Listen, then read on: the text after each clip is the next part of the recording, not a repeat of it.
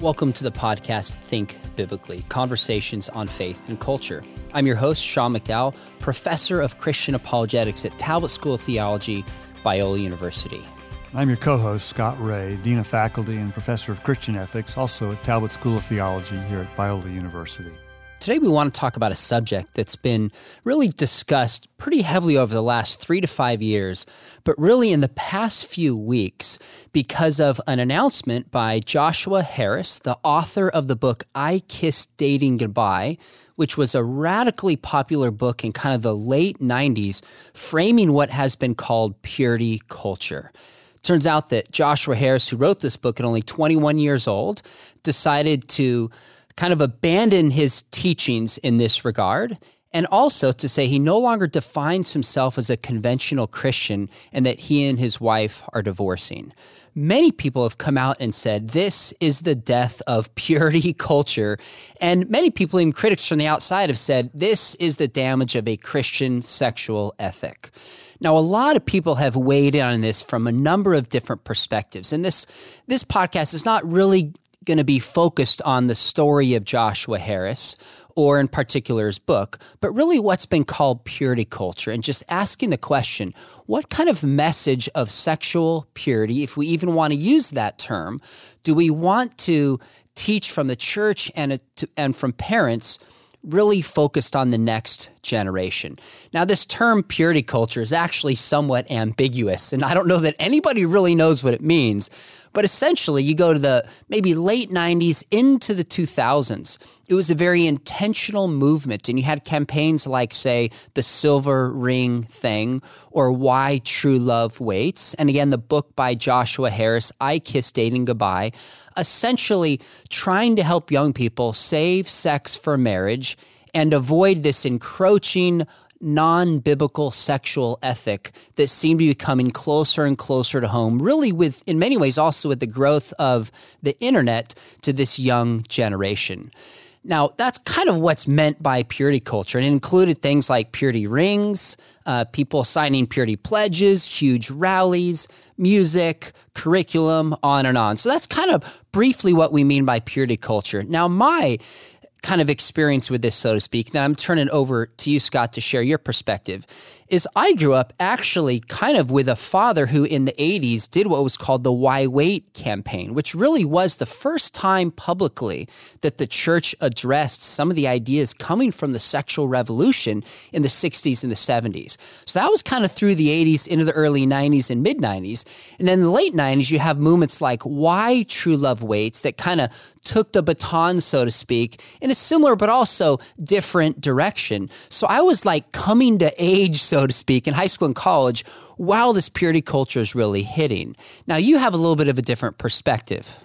Yeah, I, I came to faith quite, quite, a bit younger than you did uh, in the 70s. Uh, sort of in the in the aftermath of the, the sexual revolution in the 60s. And I started high school in the late 60s mm. when the, the sexual revolution was in in full bloom. Uh, and so there was a there was a lot of discussion about how to how to be faithful while at the same time dealing with this, this you know this sort of flood of sexual freedom that was now coming sort of you know in large part for the first time in culture because we you mm. know we were no longer in the Ozzie and Harriet culture of the right, 1950s right. you know it was no longer leave it to beaver um, but you know when, sort of coming out of the 60s uh, and it, you know, basically growing up during the '60s, you were just we were bombarded mm. with the idea of you know the, the only way to really be yourself and to be authentic and to express yourself was to sort of give yourself. To, I think maybe the best phrase would be to almost to sexual hedonism. Wow. Uh, and there were, I mean, people, people. There was this huge celebration that the, the limits of this puritanical sexual ethic, as it was described, were now being lifted, and you could be who you were. So the, the contrast between a, a Christian sexual ethic, which was still fairly strong. I mean, I, you know, the the late '70s, early '80s, with you know when your dad sort of, uh, you know, started with the Why Wait campaign. Uh, you know, that was, I think, directly in response to what we saw right. as the sexual revolution. Uh, you know, as- I remember the covers, the early 1980s, when Time magazine basically had a had a comment that says, you know, the sexual revolution is over.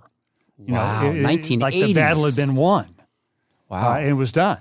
Uh, and there was no longer any discussion about it. In Christian circles, that wasn't quite the case because the Christian sexual ethic that I grew up with was still pretty strong. And there was, a, as, as you mentioned, with all the things that surrounded the Why Wait campaign the, and the purity culture, there was a lot of Christian cultural support for the purity culture, and it needed it at the time.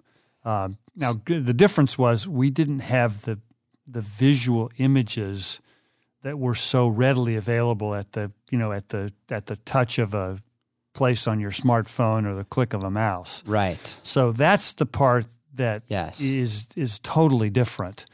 Uh, In many ways, pornography has changed everything. Now, let, let's come back to that. But how old were you again? Remind when you became a believer. Sixteen. You were 16 years old, and this was roughly what year? I'm sorry to put you on the spot, but give us some context. Was what decade was this? Was you said Uh, the nineteen seventy. 1970s. Okay, so what was kind of the message coming from the church about sexual purity that you recall in the 1970s? Yeah. Well, it was. I think that what was so what was so different about it today than today is that most of the most of the people who embodied the sexual revolution were so countercultural in a whole lot of other different ways. I mean, it was the hippie generation. I Yeah. mean, and you know, it's, it's when Woodstock came of age, um, and it was you know it was the, the music sort of really radically changed, and it was a drug. It was associated with a drug culture that was coming on the scene for the first time. So it wasn't you know purity. I mean. I can put this sexual promiscuity was associated with all sorts of other things Gotcha. that that the culture at large, I think, correctly had really significant problems with, mm. and so it was not. It, it was. It wasn't isolated on its own, apart from all these other cultural things that, that I, what I would call cultural baggage that went along with it from the 1960s. Now, this this um, is a really important distinction because today we're told that a biblical sexual ethic is actually damaging to certain people, and it harms you if you think you shouldn't have sex outside of a marriage context. You say you go back to the 70s, and at least cultural speaking, it was kind of the opposite, at least on the surface, that people believed. And sexual promiscuity was more associated with things like rebellion and alcoholism and drugs that itself was dangerous. Is that a fair? I think that's right. Um, and I think you know we we still didn't know a whole lot about sexually transmitted diseases. This was before the A- before the advent of AIDS, uh, so we didn't know anything about that. Uh, and so, but it was just it was associated with all these other things that it, it made it it made it a little bit easier for for the average young Christian to reject the sexual promiscuity because you were you were also rejecting all the other stuff that came along with it. So if you rejected this in the 70s, you were a part of the mainstream. Now, if you reject the wider culture, it's the opposite. You are a revolutionary. Right. Right. What a radical change It's that been is. a very yeah, very big change. Although I, re, I you know, I remember as a, as a pastor in the you know mid mid to late 1980s. Uh, you know, before I came to teach at Talbot, I remember my you know my wife and I doing premarital counseling, for example. I, I pastored the singles, uh, and we talked a lot about you know biblical sexuality. Um, but I remember doing premarital counseling, and and we were sort of assigned. We sort of drew, we drew lots for who covered what, and my wife and I got we drew the straw that dealt that dealt with this, the talk about sex and sexuality and Okay. wa- and waiting. And I remember even even as late as you know as late as the you know the mid '80s, uh, we we would get we would almost get laughed at by couples that we were counseling wow. when we were encouraging them to wait, particularly if they had been married before and this was a second marriage.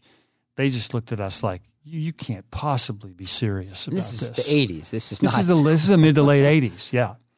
Um, and so that's why I think the, the you know the idea that the, the sexual revolution, you know, once it sort of shed the the hippie culture, mm-hmm. which it did in the 80s mm-hmm. Uh, and and going forward, then it you know people evaluated it more in terms of this is a no harm no foul thing, mm. uh, and so the dam- we really didn't begin to see the damage until we had you know 20 to 30 years of data and all sorts of anecdotal evidence that we've had come to the fore because there are all, there are all sorts of victims of the sexual revolution right. that have been coming forward in the last 10 to 15 years. Mm. Our you know our friend that we've had on, on our podcast before, Jennifer Morse, yep. who's head of the um, organization called the Ruth Institute. She has uh, you know lots and lots of documentation of these stories and lots of empirical evidence about the damage that's been produced by people engaging in sexual relationship with with partners that they couldn't trust or didn't know. Uh, you know, all I mean, the the plethora of sexually transmitted diseases that take place, most of which, uh, in in my view, disproportionately affect women uh, more so than men. For, you know, for example, one of the side effects of almost every sexually transmitted disease for women is a, a, a an impact on their fertility. Yeah. Which is not the case for men. Uh, and so, the, at least the impact of that seems to be disproportionate for women. Um, now, growing up in the 80s, I we'd have a lot of conversations with my dad about this because he was researching and talking and thinking about it one of the things he told me is he goes, when I started speaking on like maximum sex, that was the title of it on college campuses in the 70s and 80s, it was like radical on the university campus to hear something pushing back against the sexual revolution, saying there's reasons to wait. God designed sex for a purpose, and there's consequences if you don't live this way. God's design really gives us love, so to speak, the best love.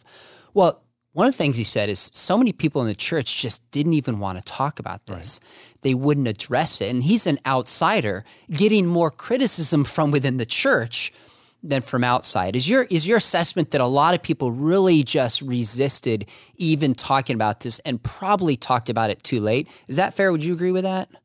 Well, I think in the in in the in the 70s, you know, the there were so many other things pushing back against Christian faith. Mm. And this was just one of them. And so it was easy to include this as as in one of the things that Christian faith was pushing back against all kinds of cultural trends. In the 80s and 90s, I think it's a little bit different because once, you know, once we had the, the rise of the religious right and it got more mm. politically involved, it became, and for a while, it became culturally cool to be Christian.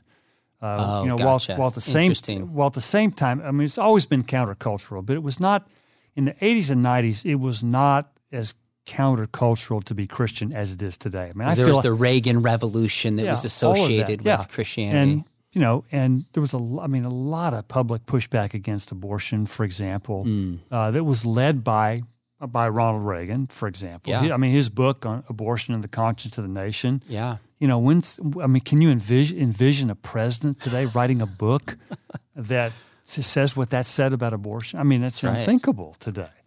Mm. Uh, so, you know, I think in in, in that era, uh, it was a little easier, I think, to to I think to to maintain that sexual ethic.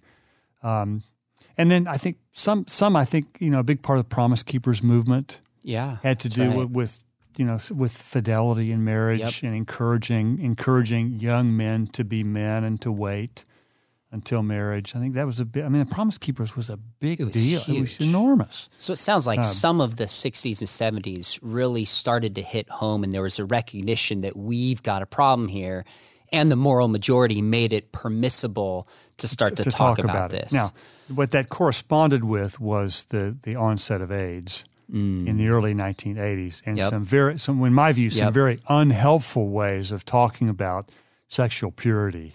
Uh, because what we said uh, unspeakable things about AIDS victims. Mm.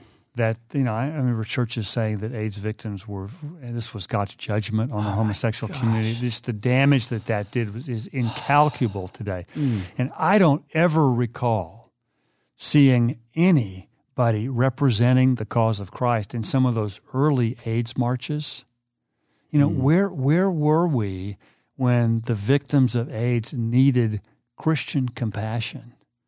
You know, when when we we, we didn't have medical solution. I mean, AIDS was a death sentence. Mm. When it when it started in the early 1980s, I remember hearing about it as a kid, and it was like, do you get bit by a mosquito, you might get AIDS. Of course, you don't, but there were these kinds of fears yeah. going around.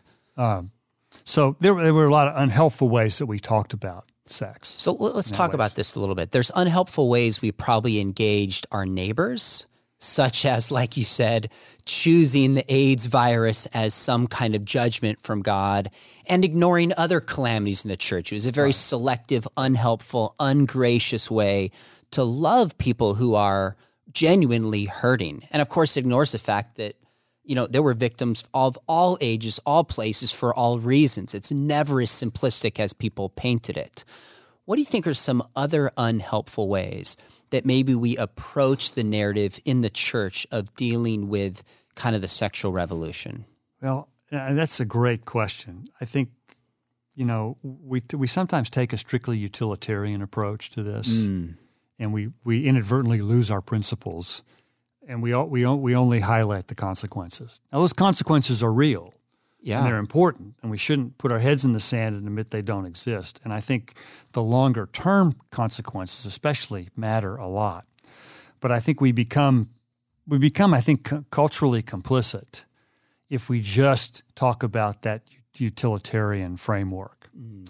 Um, I think another way is, I, and I think we've done this in the church. We have oversold marriage. Oh, I mean, I think the culture mm. oversells sex. Yep. The church oversells marriage. And I think the culture today, this is what our friend Jennifer Morse has pointed out so That's insightfully, right. is our culture today uses sex as the one of the main rites of passage into adulthood. And because the church can't do that outside the context of marriage, we use marriage today and, and it functions, I think, in largely the same way mm. is that we encourage marriage as that same rite of passage by sort of giving giving theological permission for people in their 20s to have sex. Mm. And so we, I think we use it in, lar- in largely the same way. Um, the, the idea that that marriage is this panacea, right, is you know is such a pipe dream. You know, mm. and I mm. remember, you know, I, I pastored to singles for in the church for a while, and we had all sorts of stereotypes we had to overcome. You know, the idea that single people had sort of cornered the market on emotional hangups was total was clearly false because I know I know so many messed up married people who stay that way because their spouse enables them to do so. Right. You know nobody ever talks about that. And on the flip side, very healthy singles. Exactly. right. Well, and I and we've talked about this on the show before that I think if we have any shot at connecting a me- meaning, meaningful faithfulness to Christ with people who struggle with same sex attraction, mm. we have got to reframe how we think about singleness. You know, Christina Hitchcock talked about yeah, this I think, in, in great kingdom terms on this. But I think I think we have downplayed singleness. We've assumed too much about some of the some of the things that quote cause singleness um, and we, I think we've definitely oversold marriage. I mean, we, we come into marriage thinking it's sort of, you know, you have sex whenever you want. Right. Uh, you know, you, you, sort of glory in the conflicts you have because they bring you, they quote, bring you closer together.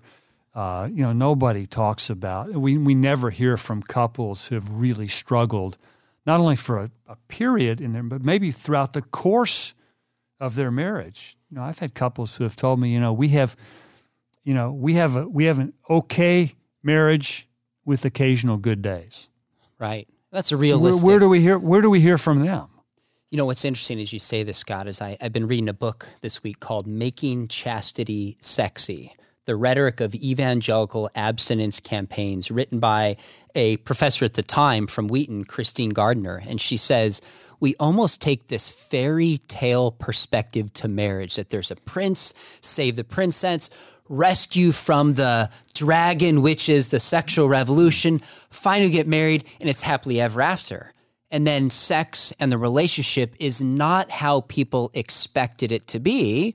And so they have conflict, which in many cases could be very normal conflict in a marriage, but they don't expect it and they're not ready for it. So then they end up abandoning their marriage, and some cases, abandoning their faith. So the point that she makes is sometimes in this purity culture, we adopt the means of the culture rather than saying, okay, scripturally speaking, let's start there. And I think that's somewhat of, of, of the failure of how we've approached the sexual of sexual purity. I think, yeah. I mean, today, you know, abstinence is one of the least sexiest things you can have because. I mean, if you, I mean, if you tell the average person that you're waiting till marriage, they'll look at they'll look at you and think you've lost your mind. Mm. Um, and they, I, although I think I think we need to be clear about what the benefits are of doing that because I think it does. I mean, it build it builds trust. Mm-hmm. It it builds it builds the relational side. Some points your dad made years ago, you know that you know your your primary sex organ is your brain. It's mm. it's it's the relationship that you have, and so abstaining now builds you know builds the kind of trust and relationship that you need for great sex later on. Mm. And most sexual dysfunction, though there are some physical dysfunctions, but most sexual dysfunction is relational, not physical. Mm. We've known that, we've known that for a long for a long time. Uh, and that's because sex is not just a physical uh, physical experience. It's spiritual, it's relational, it's emotional, it's a holistic experience. It can't just be reduced to physical. Now, now your point. Uh, one of the tensions I often wonder is some of the critique of purity culture has been that everything sex is used to sell everything in our culture, from cars to burgers to new shoes. And part of the purity culture is like, no, no, no, we've got the corner on sex. Come to the Christian fold, and it's actually even better. So kids chanting, chanting at rally, sex is great, sex is great, but wait for God's standard. And part of the goodness of that is saying, yes, sex is beautiful. So many people have thought sex is bad and it's ugly and it's wrong. And we need to say, no, sex is actually good and it's beautiful. It's not something to be ashamed of. But we flip around and use the cultural script. Yeah. And it's like, wait a minute, we need to highlight the benefits of waiting and experiencing the life giving sex that God designed us to have but when we use the culture script and we set up this formula, it's almost like we are setting up many young people for failure and frustration. I think that's a it's a great observation, and if you think about it, you know the the average the average couple when when they get married, assuming that they've not been you know hugely sexually active before marriage, but it takes the average couple once they start having sex about nine to twelve months before they actually really start to feel like they're in sync wow. sexually. Let me stop. Why do you think that is? Well, I think in part because it just it just takes that long to get to know a person. Now, that's not to say mm. that mm-hmm. the plumbing's not going to work and sure, you won't sure. you won't have the experience. But I think to experience, uh, well, let's put it this way: uh, it's not uncommon, okay, for a couple's wedding night to be a major disappointment. Mm. And you think about it, it makes total sense why that would be the case. Yeah. Because you're you're totally stressed out. You know, you're exhausted. You're totally exhausted. You know, most I mean, if you're really honest, most couples after their wedding reception, they say, "I just want to go to sleep." like for the next 2 days. Um, so it's not un, it's not uncommon that there's all sorts of adjustments that you have to make to each sure. other before you're in sync sexually, like you are in any other component of a relationship. But I think what we do is by somehow the way we can, I'm not exactly sure how we do this. I think we can kick that around a bit. Okay. But I think we do set people up for disappointment because we assume that if we wait for if we wait according to God's standards, that once we once we get married and are behind closed doors, that it's you know fireworks and the Fourth of July just by virtue of two people showing up, and it just sort of happens like spontaneous combustion does, which is simply not true.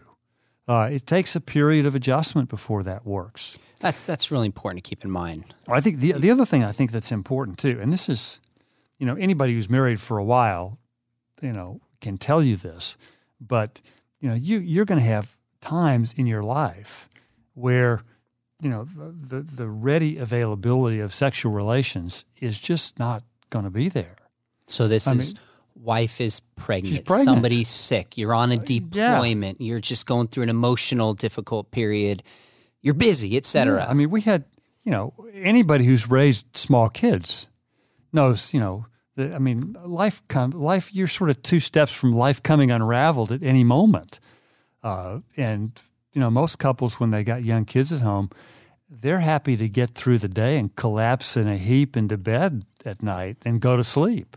Right. And then, you know, you think about, you know, the impact of menopause for a woman on sexual relations often has pretty significant ramifications uh, on how they're able to enjoy sexual relations. So there's you know, the idea that you're just going to ride off into the sunset for great sex forever is not true for anybody, sort of regardless of, of your worldview, right, on the subject. That, that gives such a such a deep tension, and I don't know exactly how to resolve this because I want young people to know God has designed sex for a purpose. And when we live according to his design, it is the most life giving. But on the flip side, we have inherited original sin. Many people have experienced sexual abuse. We have insecurities, and it's just not that simple. So, helping young people say God's design is for a purpose, like Deuteronomy 10 says, God has given us these commandments for our own good. But on the flip side, that doesn't mean necessarily people who aren't following the biblical script aren't having good relationships, good marriage, or good sex. I got an email from a, a lady this week, and my, my heart just went out to her and she said, I don't remember how long it was, but a couple decades she had been in a lesbian relationship. And she writes, she says, I felt loved, I felt cared for. It was wonderful. She said, but I've really come to grips that I want to follow the Lord moving forward. What does it mean to be single? Am I destined to have difficulty now if I'm not attracted to a guy? And I thought, gosh, if our whole script is just follow the biblical pattern of marriage and this makes you sexually fulfilled and happy, what do I say to her? It's just, it's a lot more complicated than that. Mm. Um, and I think part of it, then this is a cultural thing too, that I think there's no doubt that the culture has oversold sex. Mm. Because, I mean, think about in the movies, on television, every time a couple's behind closed doors you you are assuming now it's not even closed doors. Yeah, I mean, you, I mean, yeah, I mean, there's less left to the imagination, but it's just the assumption is that anytime that happens, it's just this off the charts, awesome experience. Mm. Um, when in reality, you know that that's true. That's true a lot of the time, mm. But that's not that's not everybody's. That's not a universal experience, right? Um, and let me be clear about this. I love my wife. Sure. we're doing great. So I'm not I'm not projecting any right, right, right. Yeah. But I think this is just I mean, but we just you know, we know, for example, you you mentioned the you know, a woman who's been sexually abused. You know, she she's happy to actually to wait for sex, you know, in lots of cases. Either that or she does just the opposite. Uh, and is and becomes even more mm. sexually involved in order right. to compensate right. for that. But but you know, it's just unrealistic to expect that if I if I am if I am marrying a woman who has sexual abuse in her past, or you bring this to the marriage, or yeah, both of you, yeah, that we're just you know we're going to get behind closed hmm. doors mm. and it's all going to be great. That's just not that's just not true. I mean, my dad was sexually abused from six to thirteen. We're talking oh. in the like 40s and 50s and he's experienced healing and transformation from this and has had a wonderful, you know, sex and love relationship with my mom. But he still talks about just memories and pain that stays with him today. This was often left out of the piece of, I think, some of the purity culture, these difficult dynamics. Now, you said something earlier about how the sex revolution has made how it's approached sex and the question, is it a big deal? And there's kind of a tension in the sexual revolution. They're saying it is a big deal. This is fulfillment and it's fun. We have to be able to have sex. But on the flip side, it's also been saying it's not a big deal. Like it's just like having a glass of water. It's just a physical process. Get rid of the stigma, get rid of the uh, certainly you can get rid of pregnancy that comes from it with the condom and abortion and other kinds of acts, but it's not sacred. It's just a physical act. So in the church, one of our responses is to say, yes, it's a big deal, but we have to follow the biblical pattern of sex. Right. And part of my tension is it is a big deal in the sense that we have a Me Too movement, not a people physically abused, as painful as that is, but somebody who's sexually abused, that gets at the heart and, and it creates a different kind of hurt and a pain. And scriptural talks about, you know, sexual immorality is the one sin you commit against your own body. Life comes from sexual activity. It is a big deal, but it's not the biggest deal. I mean, Billy Graham said years ago, he said it's idolatry that's the worst sin. So I think the church in some ways has responded by saying, oh no, it's a big deal, it's a huge deal, and maybe said it's the biggest deal too much and not brought a bigger balance. So I've seen parents with their kids, they're like, I don't really care if my son is greedy and if he's yeah. selfish, but as long as he's sexually pure, I've succeeded as a parent. I think something's gone wrong with the message here. So is sex a big deal or not? How do we strike this right balance within the church? Well, I think we've we've taken our cues from the culture on this, mm. and I hmm. think Sean, you're right to point out the the ambivalence of the culture. And I say to the culture, sort of make up your mind. Mm. Either it's a big deal or it's not. Mm. And I think we're probably gravitating more toward the fact that it's not huh. uh, today. Uh, it's just in the culture at large, because just with the with how ubiquitous pornography is today. That's true. You, ju- you just can't. I mean, it's just impossible. It's almost impossible to get away from it. Um, and it's just. And I think the the way young girls, for example, this is some of the the big harm in my view. The way young girls are being hypersexualized today in fashion yep. and in advertising. In fact, we are we're really losing the category of preteen. Um, mm. Some of my some of our colleagues in, in other parts of the world where some of this advertising is even worse are pointing out that we're losing that pre-adolescent period where you either have youth, not toddlers, youth, and then you have full-on adolescence. Right. Um, and that, that adolescent period is, is, coming earlier and earlier. That seems to be one mm. of one of the major harms of the of the hypersexualization of young girls. I would put it, I think, like this: I think our culture wants to tell us that sex is the main course. Mm. And I think sex is the dessert. okay. Not the main course. Sure.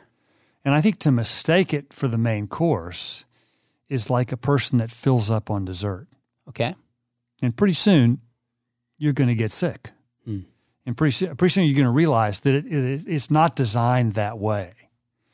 Um, and so I think to make it to make it the main thing in a marriage, I think is is, is clearly I think getting uh, we we just we we've taken our eye off the ball. It's just not sustainable practically, not. let alone biblically what marriage is for.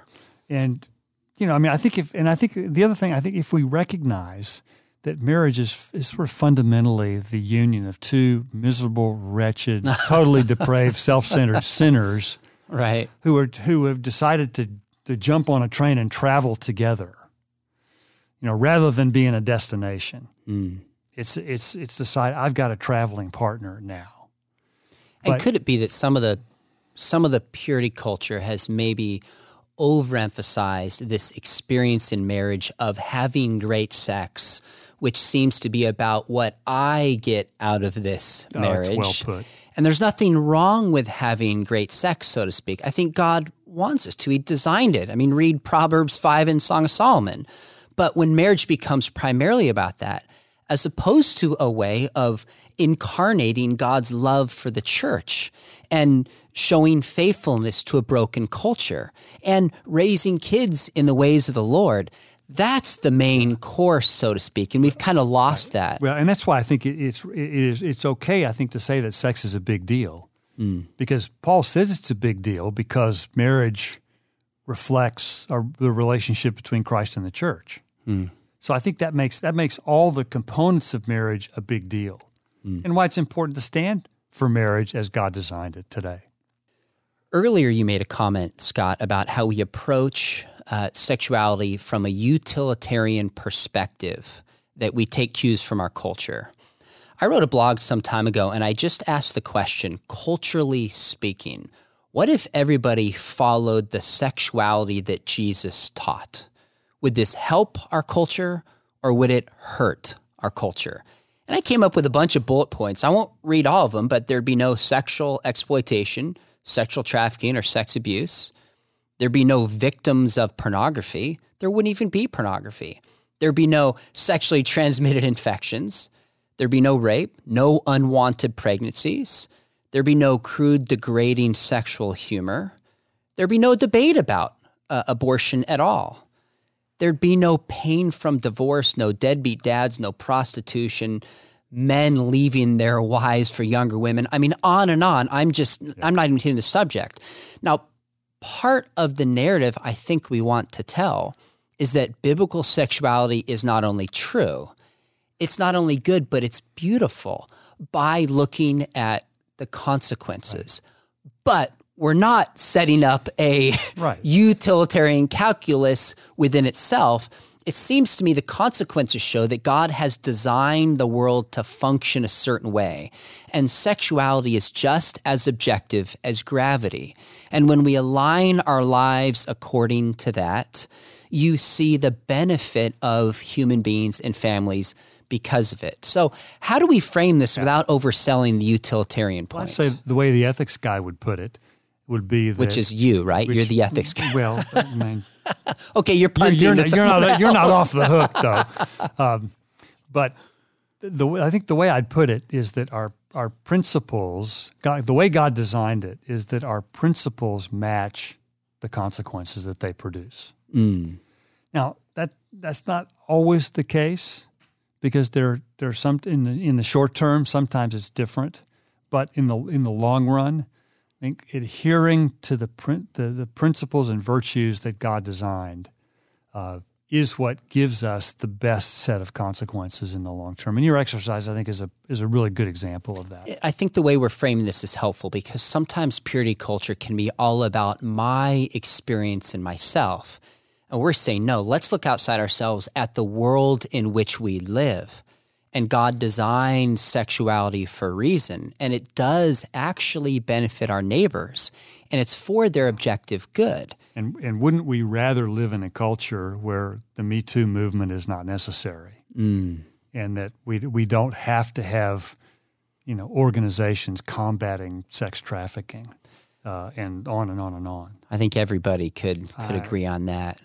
You know, as we look back at what was called the purity culture in the 90s, there are some rightful criticisms about it being formulaic, overplaying marriage, like you said, not talking about singleness, not even talking about issues on the LGBTQ uh, spectrum, in which many kids who wrestled with that felt like, do I not belong here and how does this right. apply to me? So there's some very fair criticisms that have been raised of this. But I also think we got to look back and not throw out the baby with the bathwater, so to speak.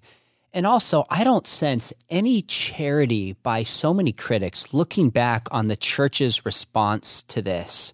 And I'm not saying all of it was good. What you talked about categorizing the AIDS epidemic as judgment from God, I don't have any charity for that. But I also see a lot of well meaning people who just didn't know everything we know now good intentions. Some of it helped and some of it didn't help. So I want to look back on this with some charity. And one of the good things about purity culture is it just brought to the surface, let's talk about sexuality. Crucial. Let's talk about it. I had a young man, I'll never forget, he was probably in his 20s. I was speaking at a worldview conference. He came up to me and he told me his dad was a pastor, but never once talked with him about sex. And he said, as a result of it, I had to figure this out myself, Googling stuff and looking up online, asking my friends. He goes, if my dad had just talked with me about this, at least I would have had some perspective. But by not talking about it, it sent a message that this yeah. is shameful or irrelevant or figured out yourself. So this is one of the positives that's come from this. Yeah, we can't I, miss amidst the a, criticism. That's a, that's a great point. Um, and I, you know, imagine a person who walks into one of our churches, totally unfamiliar with the Bible, say, say completely unfamiliar with the Ten Commandments, doesn't know that there's such a thing that says, Thou shalt not commit adultery, mm. and walks into one of our churches, how long do you think they would come and attend a church before they would hear something that would say something about sexual immorality. Mm. I suspect you could probably go a pretty long time. Huh. Okay. With that, without ever hearing anything, Mm. and you know, I, although I think it probably takes a, it would take a little bit of naivete, I think, to to think that well, this church probably thinks that promiscuity is okay. Sure, I don't sure. think they're going to say that, but sure.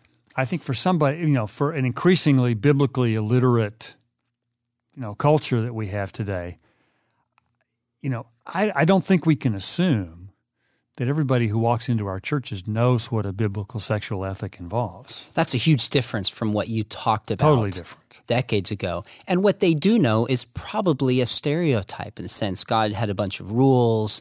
He thinks Yeah. sex is bad. He, I mean, there's a bunch of just, You know, God instituted sex as a result of the fall. oh gosh, And you think, well, you know, maybe you need to go back to Genesis 1 and 2 and that the become one, becoming one flesh is before Genesis 3, not after.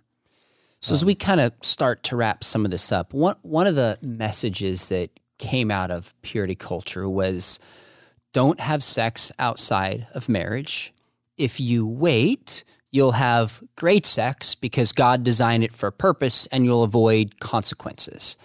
There's some truth in that, but it's certainly not the whole picture and not the sexual ethic as a whole we want to teach to the next generation.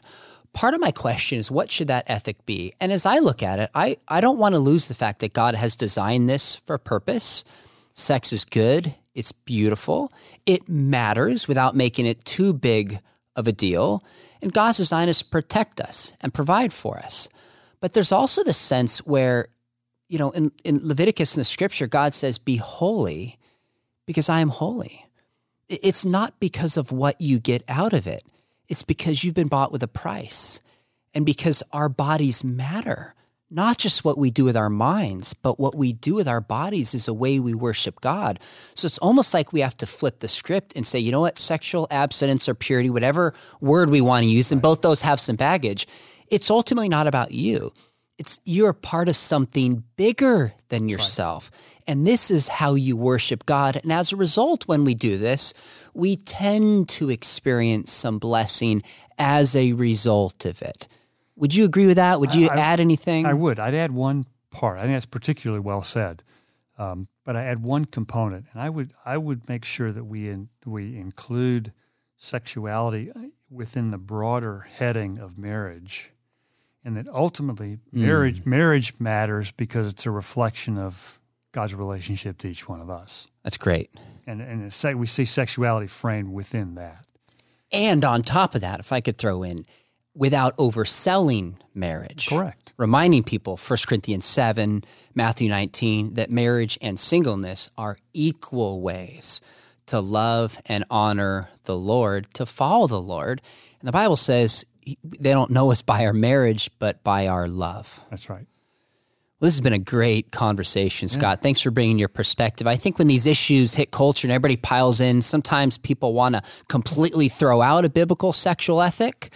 And I think that's too fast.